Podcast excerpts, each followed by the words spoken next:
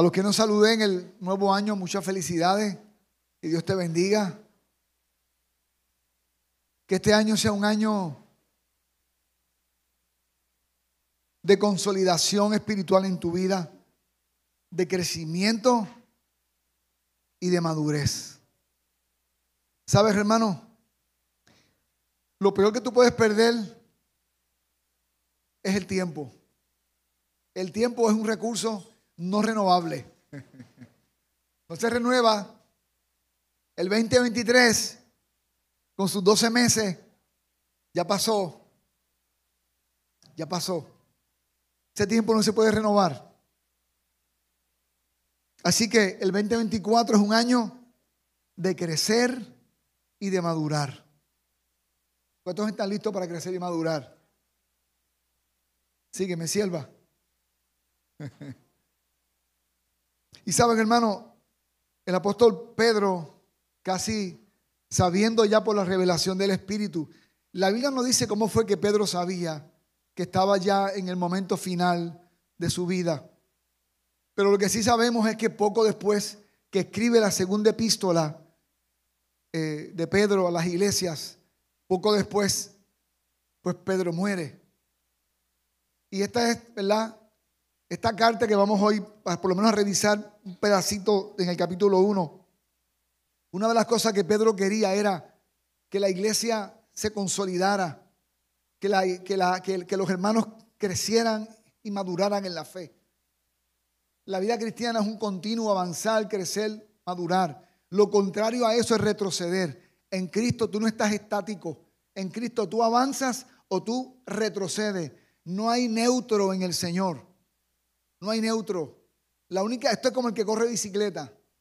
No hay bicicleta hacia atrás. ¿O lo has visto?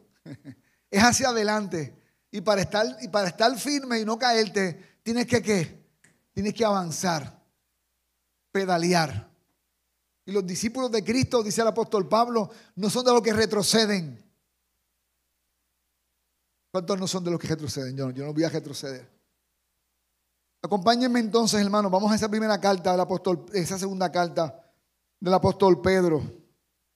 Ya él sabía, y lo dice más adelante, luego en su casa leía la carta, que él sabía que ya tenía que irse con el Señor, que el Señor ya le había dicho, Pedro, vente conmigo. Y está mandando esta carta y dice en el versículo 3, todas las cosas que pertenecen a la vida y a la piedad, y a la piedad nos han sido dadas por su divino poder, mediante el conocimiento de aquel que nos llamó por su gloria y su excelencia.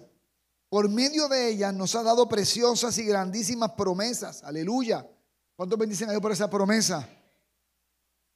Para que por ellas ustedes lleguen a ser partícipes de la naturaleza divina, diría yo, el carácter de Cristo, puesto que, puesto que han huido de la corrupción que hay en el mundo por causa de los malos deseos. Por eso, ustedes deben esforzarse. La del 60 dice, deben ser diligentes para añadir virtud a su fe, conocimiento a la virtud, dominio propio al conocimiento, paciencia al dominio propio piedad a la paciencia, afecto fraternal a la piedad y amor al afecto fraternal. Si todo esto abunda en ustedes, serán muy útiles y productivos en el conocimiento de nuestro Señor Jesucristo. Quien no tiene esto o quien no tiene todo esto es corto de vista o ciego y ha olvidado que sus antiguos pecados fueron limpiados. Por eso, hermanos, procuren fortalecer su llamado y elección. Si hacen esto, jamás caerán. Los cristianos caen. De esta manera se les abrirán de par en par las puertas en el reino eterno de nuestro Señor y Salvador Jesucristo. Amén y amén. Padre Santo, bendigo aún las personas que nos están mirando en esta hora desde sus casas mirarán este mensaje durante la semana, durante la tarde, durante la noche. Que también ellos reciban, Padre, una porción extraordinaria. Que tu Santo Espíritu, Señor, venga sobre ellos y nosotros en esta hora. Y hable a nuestro corazón, Señor amado. Comenzamos el año, Padre, confiando en ti, creyendo en ti, Señor amado, en que tú eres bueno y en que para siempre es tu misericordia, Señor, y que quieres que este año cada uno de nosotros podamos consolidarnos, crecer y madurar, porque esta es tu voluntad, Señor, que llevemos mucho fruto, Señor, que traiga honor y gloria a tu nombre, por Cristo Jesús. Amén y amén. Esta carta se cree que se escribió cerca del 60, 64, 63, algunos le extienden hasta el 68, poco antes de que Pedro muere en Roma. Pedro tuvo que ir a Roma a fortalecer a, los hermanos. El ministerio de Pedro no fue en Roma, hermano. El ministerio de Pedro fue entre judíos. Que tenía el, ministerio de los gentiles, ¿era quién? Era Pablo, pero él se encontraba en ese momento sentenciado ya a muerte. ¿Ok? Así que, hermano, Pedro está mandando esta carta, así como la, de, la segunda de Timoteo, Pablo también próximo a entregar su cabeza por causa de Cristo. Y básicamente, hermano, esta porción quiero traerle dos cosas en el versículo 3, cuando dice todas las cosas que pertenecen a la vida, a la piedad, nos han sido dadas por su poder divino, mediante el conocimiento de aquel que nos llamó por su gloria y excelencia. Sigue en el 4, por medio de ella nos ha dado preciosas y grandísimas promesas para que por ellas ustedes lleguen a ser partícipes de la naturaleza divina, puesto que han huido de la corrupción que hay en el mundo por causa de los malos deseos. Si no entendió todo ese español antiguo, aunque esté más, esté más actualizado, ¿no? De la Reina Valera contemporánea. Básicamente lo que está diciendo el apóstol Pedro es, Dios por medio del Espíritu Santo, por medio de su poder, nos ha dado todo lo que necesitamos para crecer y para madurar. Y por medio de Cristo nos salvó, nos sacó del mundo, de nuestros malos deseos, de la, de la, corrupción del mundo. Está diciendo eh, básicamente eso. Dios les ha dado hasta promesas en la palabra, que son hermosas esas promesas, grandísimas promesas. Hermano, no hay nada tan importante como el texto bíblico. Anabel tiene el texto bíblico ahí, pásamelo un momentito, mi amor. Pásame el texto bíblico. Sabes, hermano, a veces somos tan livianos somos tan livianos. Esta, es la palabra de Dios. no hay nada sobre la tierra más valioso en las manos de un ser humano que este, que este libro. No hay nada, ni diamantes, ni lingotes de oro. No hay nada más importante que esto. Y hay promesas de vida eterna. Y aquí está todo lo que necesitamos. Y obviamente, letra mata, pero con el Espíritu Santo, ya tú sabes, ¿verdad, hermano? Eso es. Pero necesitamos ambas cosas. Esta palabra costó sangre a mucha gente. Y no me quedo ahí porque si no. Pero es importante que tú aprecies el texto. Este año tienes que, tienes que amarrarte a la palabra. Tienes que hacerla tuya. Tienes que todos los días ir a buscar tu, eh, tu porción allí. No puede ser que tengas tanto ayuno de la palabra. Sí, hay gente que ayuna del pan de Dios. A las 12, si no está la comida, se echaba la mujer a pelear con la mujer. Oiga mi comida, ¿dónde está mi comida aquí? No voy a comer. Esta es tu comida. Procura indigestarte este año esto todas las veces que puedas. De hecho, no necesitas un antiácido. Siempre cae bien, aunque nos haga llorar. Amén. Me encanta saber que mi esposa ama más ese libro que a mí. Me encanta porque es una garantía de que me ama mucho también a mí. Así que, en resumen, si no entendió todo lo que Pedro decía en la traducción, eh, como, se la, como se la leí, mira lo que, lo, que, lo que está diciendo. Dios nos dio la salvación, nos dio el Espíritu Santo, nos hizo santos y nos da también su qué, su palabra. Nos da todo lo que necesitamos. Mañana lunes, cuando Elvia y Ray llevan a Melanie a Santiago a la universidad, hoy le están dando todo lo que necesitan, hasta la computadora que necesita, porque ahora sin, sin computadora no se puede estudiar. Le están dando todo lo que necesita, tiene todo el equipo, en su backpack debe tener todo, hasta la comida para cuando le dé hambre, porque el que, estudia pasa hambre, ¿verdad? Y tiene que... Le está diciendo, hija, te estoy dando todo lo que necesitas para que te esfuerces y hagas las cosas bien. Tienes todo. Jesús en la cruz nos dio todo lo que necesitamos para que nos vaya bien en la vida cristiana. Nadie puede decir, me va mal en la vida cristiana porque es que, claro, a ti te dieron el bautismo del Espíritu Santo y a mí no. No, Dios bautizó en Cristo con su Espíritu el cuerpo de arriba abajo. No dice el Salmo que cuando Aarón, el sumo sacerdote, recibía la unción desde la cabeza hasta donde, por todo el cuerpo, por las barbas, hasta sus pies. Así mismo fue el bautismo del Espíritu Santo, hermano, y la llenura sobre la, iglesia, de Cristo. Y si no lo tienes es porque no se lo has pedido. Así que nos ha dado todo. ¿Qué es la parte que le toca a Melanie cuando la suelten hoy en Santiago? Aprovecharme. Por eso, en base a todo esto que Dios te dio en Cristo Jesús, deben esforzarse por añadir virtud a su fe. La del 60 dice, sean que diligentes.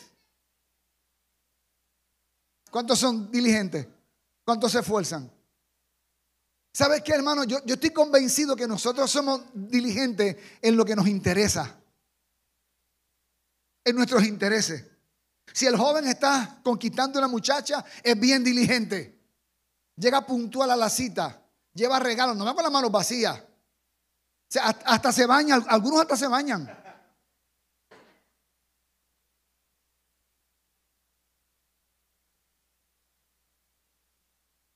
No es broma, y es verdad, a mí no me gustaba bañarme. Y a él de nuevo me dijo, Popín, prometeme que te vas a bañar todos los días si nos casamos. Así que, hermano, le he cumplido hasta ahora. A veces quiero revelarme.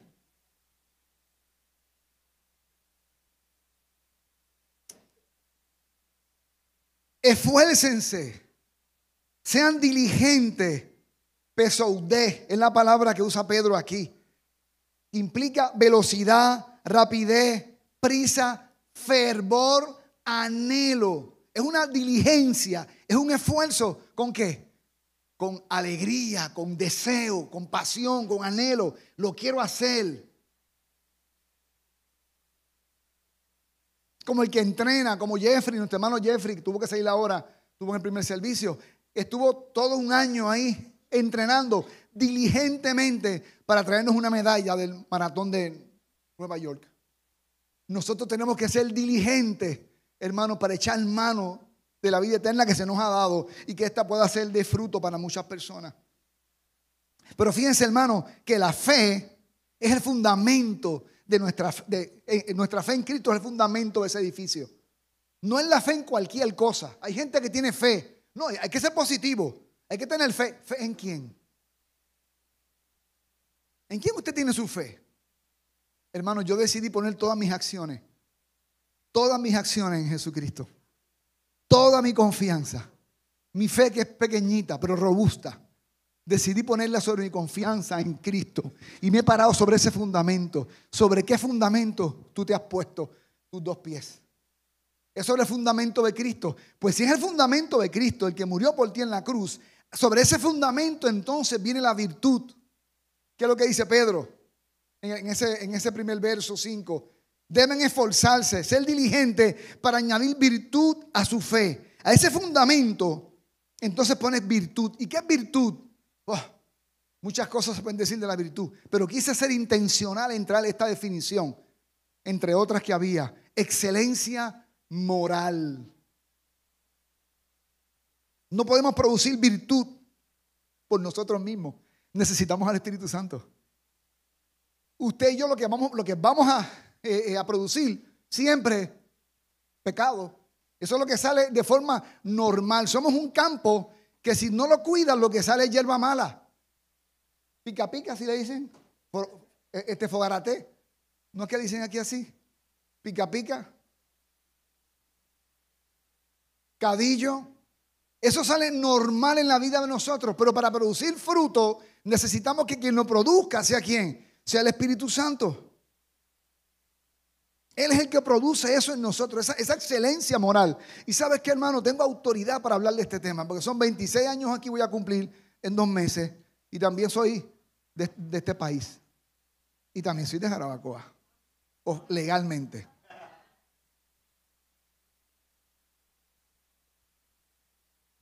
Por alguna razón, nuestro pueblo, nuestra nación ha abrazado la mentira como algo normal como un recurso natural normal. para, para hacer negocio, para ir a una cita en la embajada. Mentir es normal. Serle infiel a mi esposa, eso es normal. Se espera que, un hombre se le, sea infiel a su esposa. Leí recientemente un estudio que estaba, me lo encontré para una charla de pareja.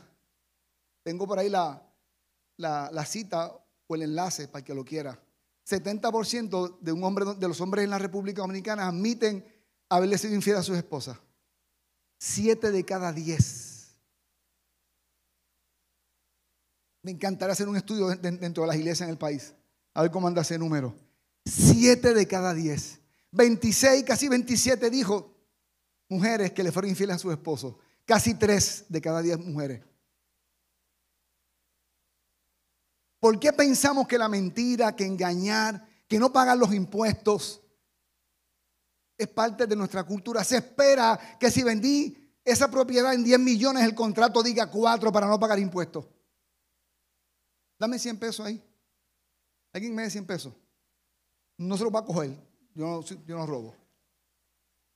Se espera que no seamos un pueblo que sea excelente en, su, en su ética y en su moral. A Jesús le dijeron, hay que pagarle los impuestos al César. ¿Y qué hizo Jesús? Lo que yo hice ahora. Enséñame esa moneda. ¿Qué dice aquí?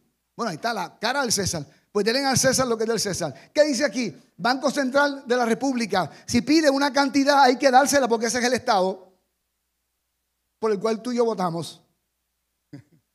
Por lo tanto, denle los impuestos a quien lo pide, a quien le pertenece este billete. Ahora es mío.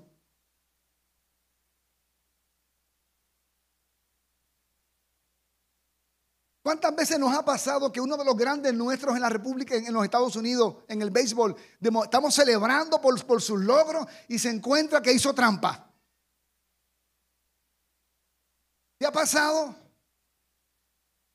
Porque como nación no se espera que tengas una excelencia moral.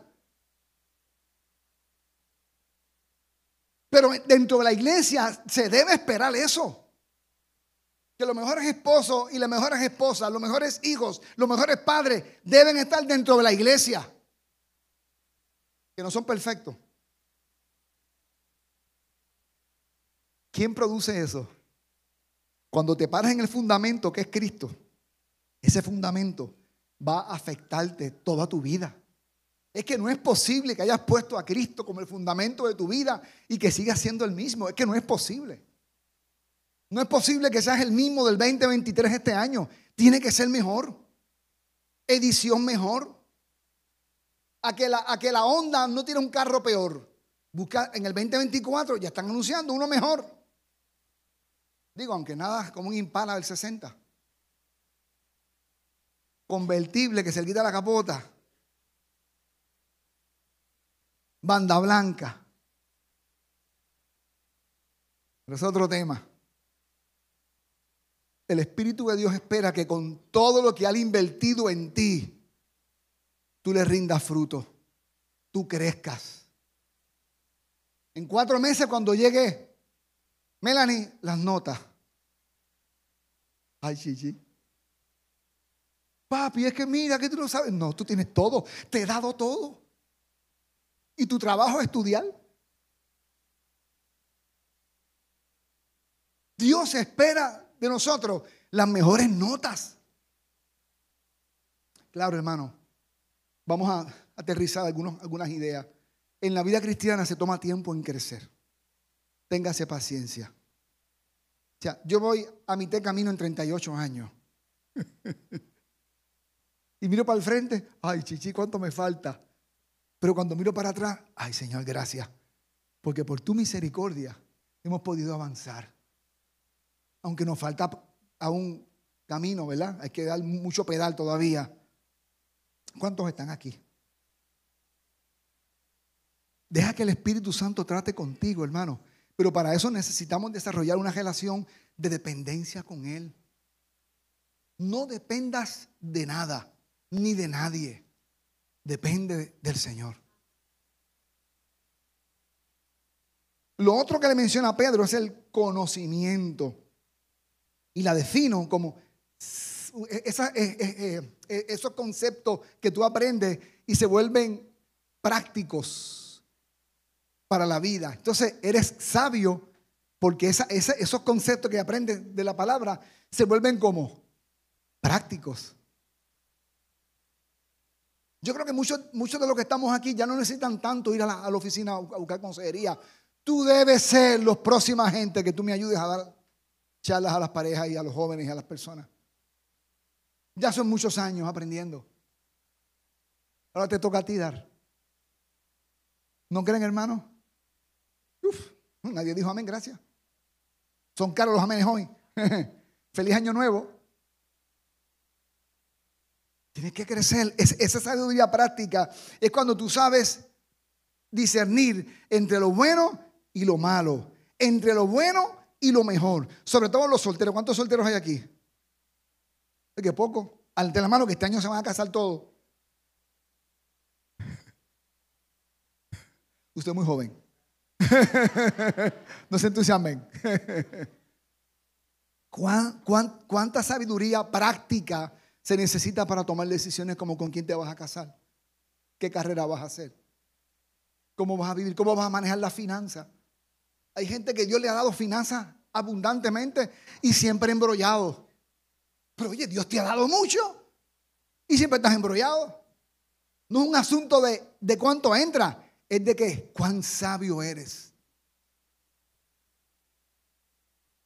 Y se obtiene esa sabiduría en la medida en que tú conoces a quién. A Dios por medio de las tradiciones religiosas. No, por medio de qué? De su santa palabra. ¿Y quién revela al Padre? El Hijo, Jesucristo. ¿Y quién revela a Cristo? Su Santo Espíritu. Él es quien va a revelar a Cristo. Qué importante es no contristar al Espíritu Santo en tu vida. Si contristas al Espíritu Santo dentro de tu vida, la revelación de Cristo y del Padre, eso se va a detener.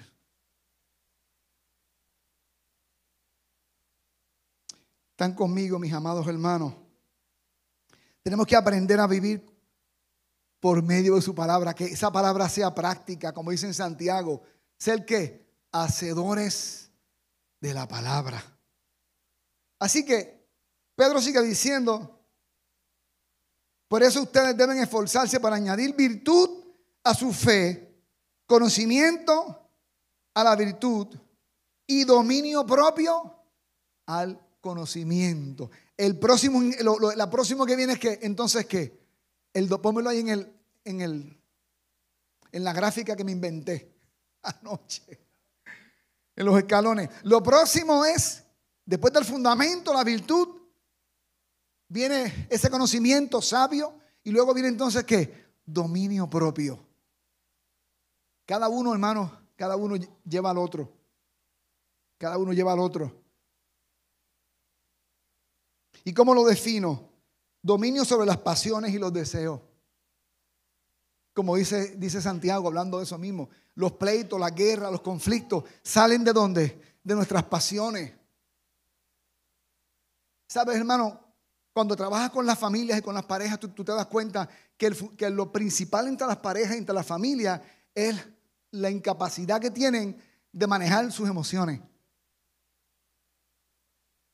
Porque bajo coraje abren la boca y meten la pata. Y se formó tremendo lío. Y de algo tan sencillo se complicó. Y de momento, ¿y cómo fue que llegamos aquí?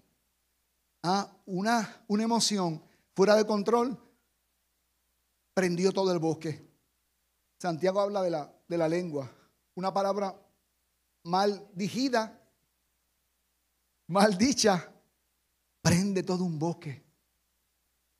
¿Cuántos saben de lo que estoy hablando? ¿Cuántos han dicho lo que dije? Dios mío, ¿por qué dije eso? Y después que tiras el agua al suelo, aunque la exprimas y la recojas, nunca da igualito. No da, no da, no hay forma. Aleluya.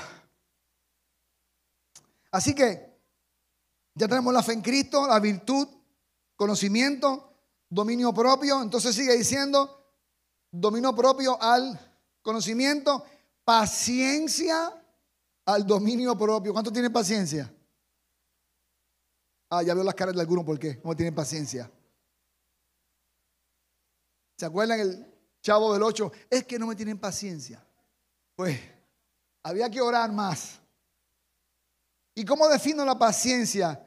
Hay muchas formas de definir la paciencia. Normalmente, y este servidor, siempre que se para aquí, habla de, la paciencia en el contexto de las relaciones los unos con los otros. Esta vez quise hacerlo diferente por los tiempos que vienen. La paciencia es la capacidad de qué? De aguante en medio de las pruebas y de las aflicciones. Es tú pararte en el fundamento, que es quién. Y los vientos que hacen, te mueven. Las pruebas, las luchas, las tentaciones. ¿Y qué tú haces? Te quedas ahí. Tú no te vas a mover. Tú te vas a fincar allí. Eso es paciencia. Y no, te, y no vas a perder el ánimo. Y no te vas a quejar. ¿Vas a qué? Vas a resistir. Vas a aguantar. Pacientemente esperé a, a quién? A Jehová, decía el salmista. Otra versión dice la Reina ¿verdad? del 1909. Resignadamente esperé en Jehová. Resignadamente. Aunque me muera, aquí voy a esperar. ¿Qué dijo Job? Aunque me mate, aquí espero. El que está en Cristo, en el fundamento, se paró y dijo, aquí me quedo, aunque venga el cáncer, me botan del trabajo, aquí me quedo. Tan pronto comenzamos a jugar con la fe, que me echaron de, eh, mi trabajo, perdí la casa, dejan al Señor. Ay, que Dios me falló. No, te quitaste donde está la esperanza. Aquí es la esperanza. Esta es mi esperanza. Pedro está diciendo a esta iglesia, vienen tiempos difíciles. Ya mismo yo fui, Kitty. Ustedes prepárense. Manténgase que paciente, sea paciente. Pero no es la paciencia sola. Acuérdense, para atrás, ponlo para atrás de nuevo. Es el, es el dominio propio. Estás ahí con mucha paciencia y quieres matar a alguien porque te sacó por el techo. Y tú pacientemente, dominio propio, eres sabio en la forma en que tomas esas decisiones y tienes virtud porque no haces nada incorrecto aunque te convenga. Acuérdense, hermano, vuelvo un poquito para atrás. Esa cultura de mentir y de engañar no funciona sobre el fundamento que es Cristo. Tan pronto tú estás parado sobre Cristo, que es la que, la verdad, y empiezas a mentir y a vivir una vida de una doble vida, hermano. Hay un choque, es como la sal, como el, como el aceite y el agua no liga. Cristo no liga con la mentira. Y el diablo es padre de toda mentira, Señor lo reprenda. Así que en medio de, de la prueba, tú estás parado en Cristo y tienes todo esto sobre ti. Acuérdense, Pedro le está hablando a una iglesia que le venían tiempos bien duros. Tiene que ser paciente. Cuando sale, cuando sale bien la mentira, viviré para atrás, gracias Frank. Eso lo dije en el servicio pasado. Lo peor que te puede pasar es que mientas y, las cosas te salgan bien. Oye, fui a la embajada americana ahí, le emití cuatro embustes al gringo ese que estaba allí y diez años, ¡can! Eso fue lo peor que te pasó, porque ahí vas a registrar. Oye, pero yo puedo mentir en muchos sitios que me salga todo bien. Usa la mentira como un recurso para salir bien. Le fuiste infiel a tu esposa, barriste bajo la alfombra, nadie se enteró te salió bien, lo peor que te puede pasar. Cuando usted lo descubran sobre alguna falta, hermano, eso es parte de la gracia y de la misericordia de Dios. Porque el Padre al Hijo que ama, corrige.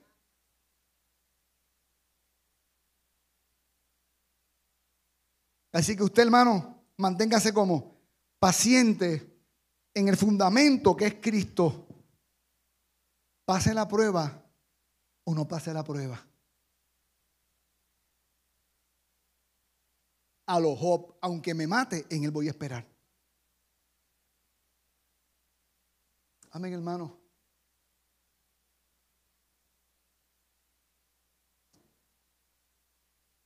Entonces Pedro sigue diciendo en el versículo, en el versículo 6, dominio propio al conocimiento, está pasando, paciencia al dominio propio piedad a la paciencia. Acuérdese, tiempos difíciles, ¿Cómo defino la piedad? Temor a Dios. Temor a Dios. ¿Sabe por qué hay muchas cosas que yo no he hecho? No porque soy muy santo, porque temo a Dios. Cuando José es tentado en casa de, de Potifar, ¿qué le dijo a la mujer? Yo temo a Dios. ¿Cómo voy a pecar contra Él? Cuando tú estás consciente que donde quiera que tú vayas, la presencia de Dios va contigo. ¿Cuántos están conscientes de eso? Cuando tú estás consciente que no es este edificio, sino tú eres el templo del Espíritu Santo. Cuando tú estás consciente que cuando tú sales por ahí, Él no se quedó aquí y te dice, nos vemos, Fran, hasta el próximo domingo. Nos vemos aquí, llega temprano. No, que Él se fue contigo en el motor, que Él se fue contigo donde quiera que tú vas, en el trabajo, donde quiera que tú vas, está contigo allí. Cuando estás consciente de eso, vives entonces para qué? Para honrarlo. Y tu vida entonces es un continuo adorar a Dios. Porque tu estilo de vida y el mío debe ser un continuo alabanza y adoración a Dios en la forma en que tú vives y yo vivo. ¿Estás aquí conmigo, hermano? No sé cuánto tiempo tengo, se me fue Jeffrey, muy, bien. Anda, todo eso, que, mucho se fue el tiempo, que rápido se fue. ¿Sabes qué, hermano? ¿Por qué es tan importante en estos tiempos la piedad? De hecho, de ahí sale la idea de, piadoso, persona que teme a Dios. Hay una prédica bien blandenga por ahí de muchos púlpitos, donde el amor de Dios y Dios nos ama. Y no hay cosa más importante en nuestra vida que su amor. Pero el ingrediente del temor a Dios importante. Porque en medio de la crisis tú estás paradito en el fundamento, que es Cristo, amén. Y tú dices, cualquiera se va de aquí con todo lo que me ha pasado. Y sabes qué, hermano, hasta sientes que ya no amas a Dios. ¿Y qué te, y, qué te sostiene? No, es que yo temo a Dios. Yo sé que un día voy a estar frente a Él cara a cara. ¿Eso es suficiente? Eso es suficiente. Y hoy día como que se, como que se abolió eso de los púlpitos. Ay, no le metan miedo a la gente, como eso del temor de Dios y del infierno y de aquello. No, hermano. Es que Jesús habló mucho del infierno. Jesús habló demasiado del infierno. Y advirtió al respecto. Es que sin temor de Dios no hay santidad en nosotros. No, es que, que somos capaces de hacer cualquier cosa. Ah, pero no importa porque es que Él me ama. Y de momento una apostasía sobre tu vida.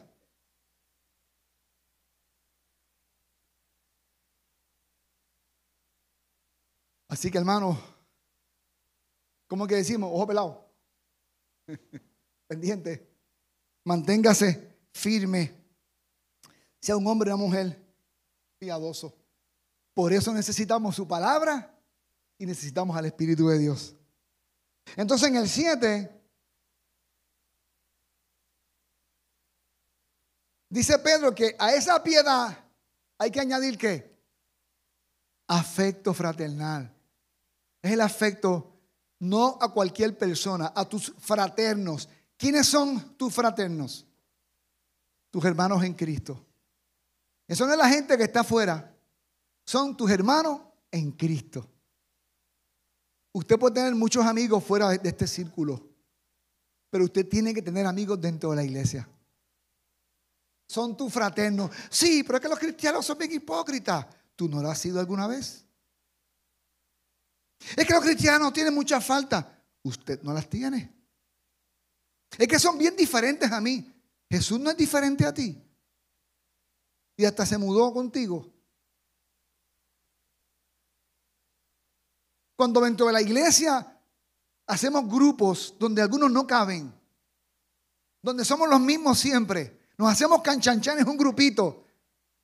Eso es una célula cancerosa dentro de la iglesia. Feliz año nuevo. Acércate a gente diferente en este lugar. Inclínate donde están los niños también. Abraza al que casi no puede hablar mucho porque no tiene esa destreza social. A los que tienen diferentes conflictos. ¿Sabes qué, hermano? Nuestro hermano Aníbal, que se fue, se fue Aníbal, él, cuando pasa la, alabanza de oración se va. Si Aníbal no cabe aquí, ¿dónde, dónde, no, ¿dónde cabe entonces?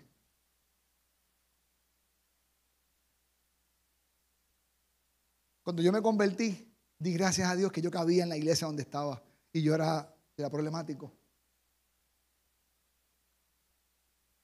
A mí me sacaron del catecismo, gloria a Dios, porque era bien problemático. Y me llamaron, coja su, su, su, su sobre, su, todo eso metido los papeles, váyase. Me sacaron, por eso no soy católico. Me votaron. Yo, yo, yo hubiera sido un buen cura. Casado y con hija, pero un buen cura. Caben aquí caben aquí, caben en tu vida. ¿A que son bien diferentes a mí? Pues precisamente, como tú bien distinto a Cristo. Tenga afecto los unos por los otros. Tenga afecto. Cuando un miembro llora, todos lloramos también. Haga un ejercicio este año. Al más diferente usted invítelo. Ese que usted necesita en su vida. No haga círculos ¿verdad? Con gente con tus propios intereses. Rompe grupo, pana. Amén. ¿Me aman? ¿Tienen afecto fraternal?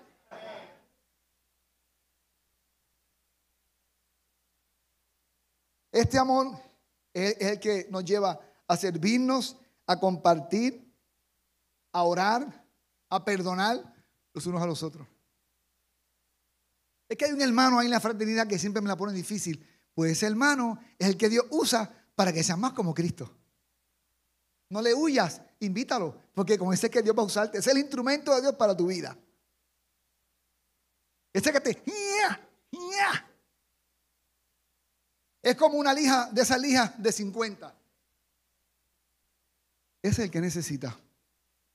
Porque andar con los pares, eso cualquier carnal lo hace, hasta los mafiosos hacen eso. Jesús dijo. Pero andar con gente distinta a ti, que aman al Señor también, que son fraternos, que son lavados con la sangre de Cristo. Los rechazas aquí, los rechazas aquí, y en el cielo, en la cena, hermano, a un lado, que ahí va este hermanito, te lo pusieron ahí, lo pusimos tres mil años, ahí lo tiene, sirviéndole, y usted le va a servir a él. hermano, eso no es bíblico, estoy diciendo aquí.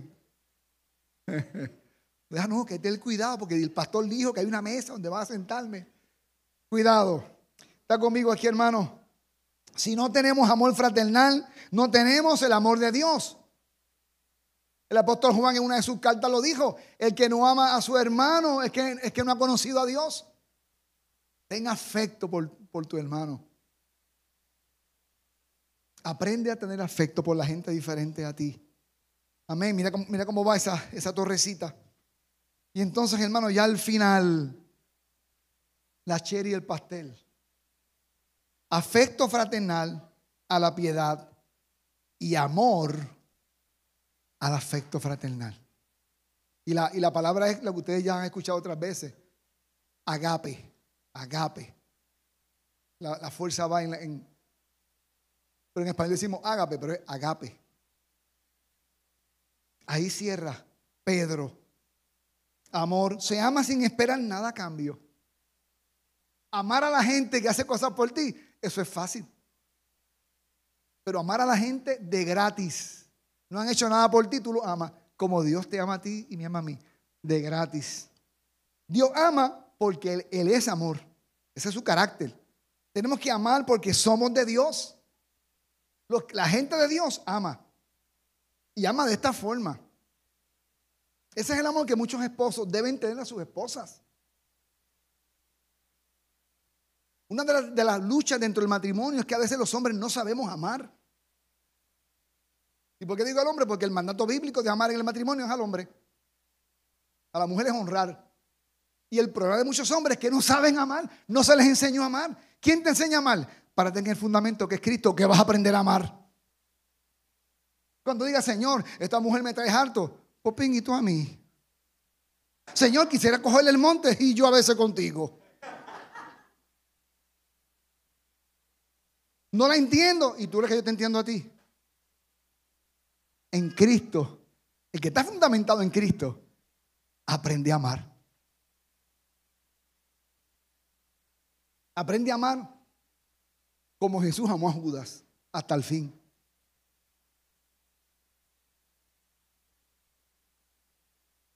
Este amor toca a todo el mundo, va más allá de las cuatro paredes de aquí.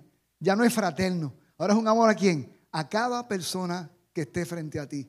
Compañeros de trabajo, tus vecinos, tus familiares, la gente de la ciudad, con los que coinciden.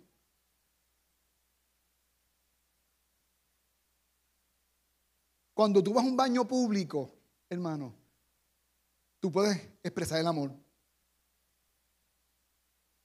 ¿Cómo? Uso esas facilidades y lo dejo todo listo después de yo usarlo, como si Cristo viene después a sentarse allí, o a usar el lavamano, o usar la, la zona. Wow, no sé quién viene por ahí, pero debo dejar esto listo para el que venga encuentre todo en orden. Eso se llama amor. Cuando estoy en la, en la carretera, hermano, si el mejor país del mundo para vivir es este. Yo estuve aquí cuando me mudé, decía, yo iba a casas en algunos campos, me mandaban entrar, me daban café y me decían, ¿y quién tú eres? Me encantaba eso. Ah, yo soy Popí, un payaso o algo. No, no, mire. Mire. Pero tan pronto un dominicano cogemos un motor o una jipeta o un vehículo de motor, nos transformamos. ¡Clac! Y no damos paso al peatón, no gritamos, eh, tocamos la, una locura. ¿Usted no se ha dado cuenta o vive en otro país? ¿Vive en otro país? Ah.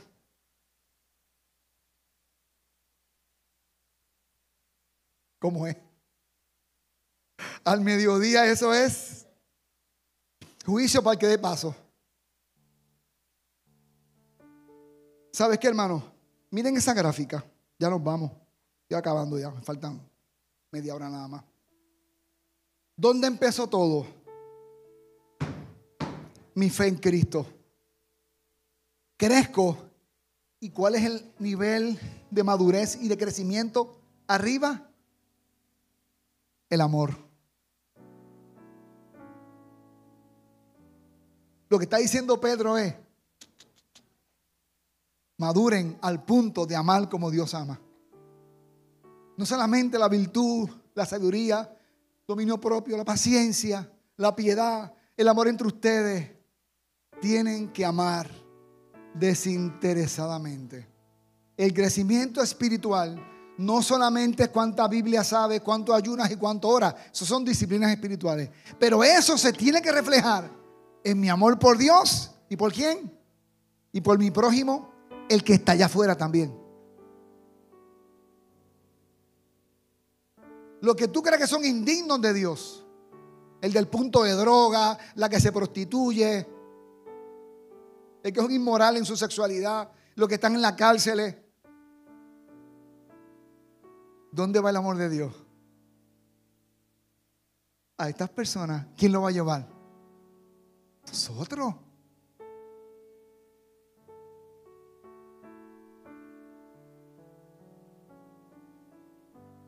Gracias, Popín, por venir a Jarabacoa. No me dé las gracias. Haz tú lo mismo. Haz tú lo mismo. Lleva el amor de Dios a tu comunidad. Hermano, con esto, con esto yo quiero terminar. Que tengo que decirlo. Cuídate que la bendición de Dios no sea tal que te emborrache y te embriague y te olvides del, del propósito, del llamado que Dios tiene para ti. Ah, que me va tan bien, que resulta que no tengo tiempo ahora para Dios, fíjate. Apenas puedo orar, apenas puedo, eh, trabajar en un ministerio, porque es que estoy tan de lleno en la bendición de Dios. Ah, cuánto Dios me ha bendecido. Así que este año vamos a crecer, amén, hermano. Y terminando ya con los últimos versos, si todo esto abunda en ustedes, si todo esto, lo que ya dijimos, abunda en ustedes, serán muy útiles, productivos o fructíferos en el conocimiento de nuestro Señor Jesucristo. Quien no tiene todo esto es corto de vista o ciego. Y, y se olvidó de donde Dios lo sacó. Versión eh, Popín habla hoy. se olvidó de los antiguos pecados, de donde Dios te sacó. Te olvidaste de lo que Dios hizo por ti. Y aquí no hay ciego ninguno, amén, hermano. Nunca olvide lo que Jesús hizo por ti en la cruz. El agradecimiento edifica el amor de Dios en la vida de nosotros para amar a los demás. Por eso, hermanos, procuren fortalecer su llamado y elección. Elección en Cristo. Si hacen esto, jamás, caerán. Porque podemos caer. Pablo dijo más, no Pedro. Pablo dijo hasta de la gracia. Así que, mire, hermano, ¿cómo? Watch out, cuidado. Amén. Confiando en Cristo. Mantente firme en Cristo. Aleluya. De esta manera se les abrirán las puertas de par en par del reino eterno de nuestro Señor Jesucristo y Salvador. Inclina tu rostro. Vamos a terminar. Si el justo con dificultad se salva, ¿qué será del impío? Hermano, mi función aquí como su compañero de peregrinaje no es, no es desanimarte, es animarte y alertarte a que vivas una vida cristiana plena. Muchos tienen muchas dificultades. Conozco muchos casos, muchas, muchas situaciones. Pero no te olvides que en medio de esas dificultades, si te mantienes anclado en Cristo, el Espíritu Santo va a derramar el favor de Dios sobre tu vida.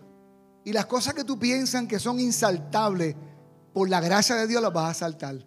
¿Cuál es el secreto, hermano? afincarte en Cristo. No importa lo que estés pasando.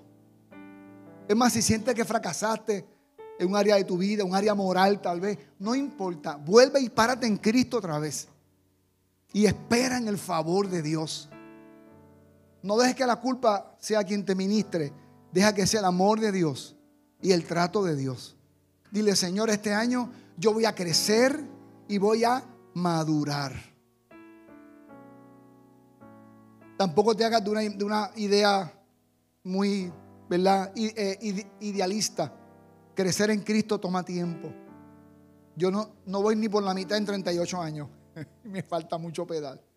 Si sientes que Dios ha tratado contigo, ponte en tus pies un momentito para orar juntos. Si sientes que este año tú quieres afincarte en, en, tu fe y permitir que el Espíritu Santo abunde virtud en tu vida, haciendo tú tu parte, ¿verdad? Como dice Pedro, esfuérzate, sé diligente, añade conocimiento, añade dominio propio, piedad, añade todos estos elementos. Dile, Señor, este 2023, 2024, Señor, yo quiero honrarte.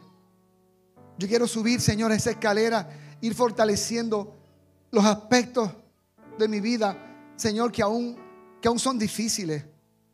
Señor, perdón si no fui muy diligente el pasado año, si no me esforcé tanto el pasado año.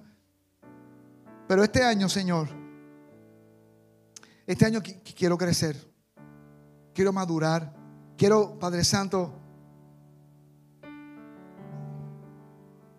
que el carácter de Cristo se refleje en todas las maneras de mi vida. Que este año yo desarrolle, Padre, una relación personal contigo por medio de las escrituras, por medio de la oración, Señor, por medio del compañerismo con los demás hermanos. Quiero ser un cristiano, Señor, que sea como una lámpara en medio de la luz, de, la, la oscuridad. Ser luz en medio de tinieblas. Una lámpara llena del aceite del Espíritu Santo. Y gracias por mis hermanos. Gracias. Porque conozco a muchos de ellos y veo el esfuerzo que hacen por agradarte. Señor, Nuestras fuerzas son muy limitadas, pero las tuyas son ilimitadas, Señor. Necesitamos tu favor. Necesitamos tu gracia y la presencia de tu Espíritu en nuestros corazones. Que cuando acabe el 2024 podamos mirar para atrás y decir, Señor, ha sido un año duro, pero hemos aprendido a amarte y amar a los demás. Hemos aprendido a honrarte Y hemos aprendido, Señor amado, a hacer luz, Señor, en medio de nuestra comunidad. Levanta tus manos al cielo si puedes y dile, Señor, te amo. Enséñame a amarte. Señor, en estos tiempos duros que nos ha tocado vivir, enséñame a amarte, Señor. Enséñame a amarte. Gracias, papá, en el nombre de Jesucristo. Puedes darle un abrazo a tu hermano que está a tu lado. Dale un abrazo al que está a tu lado, por favor.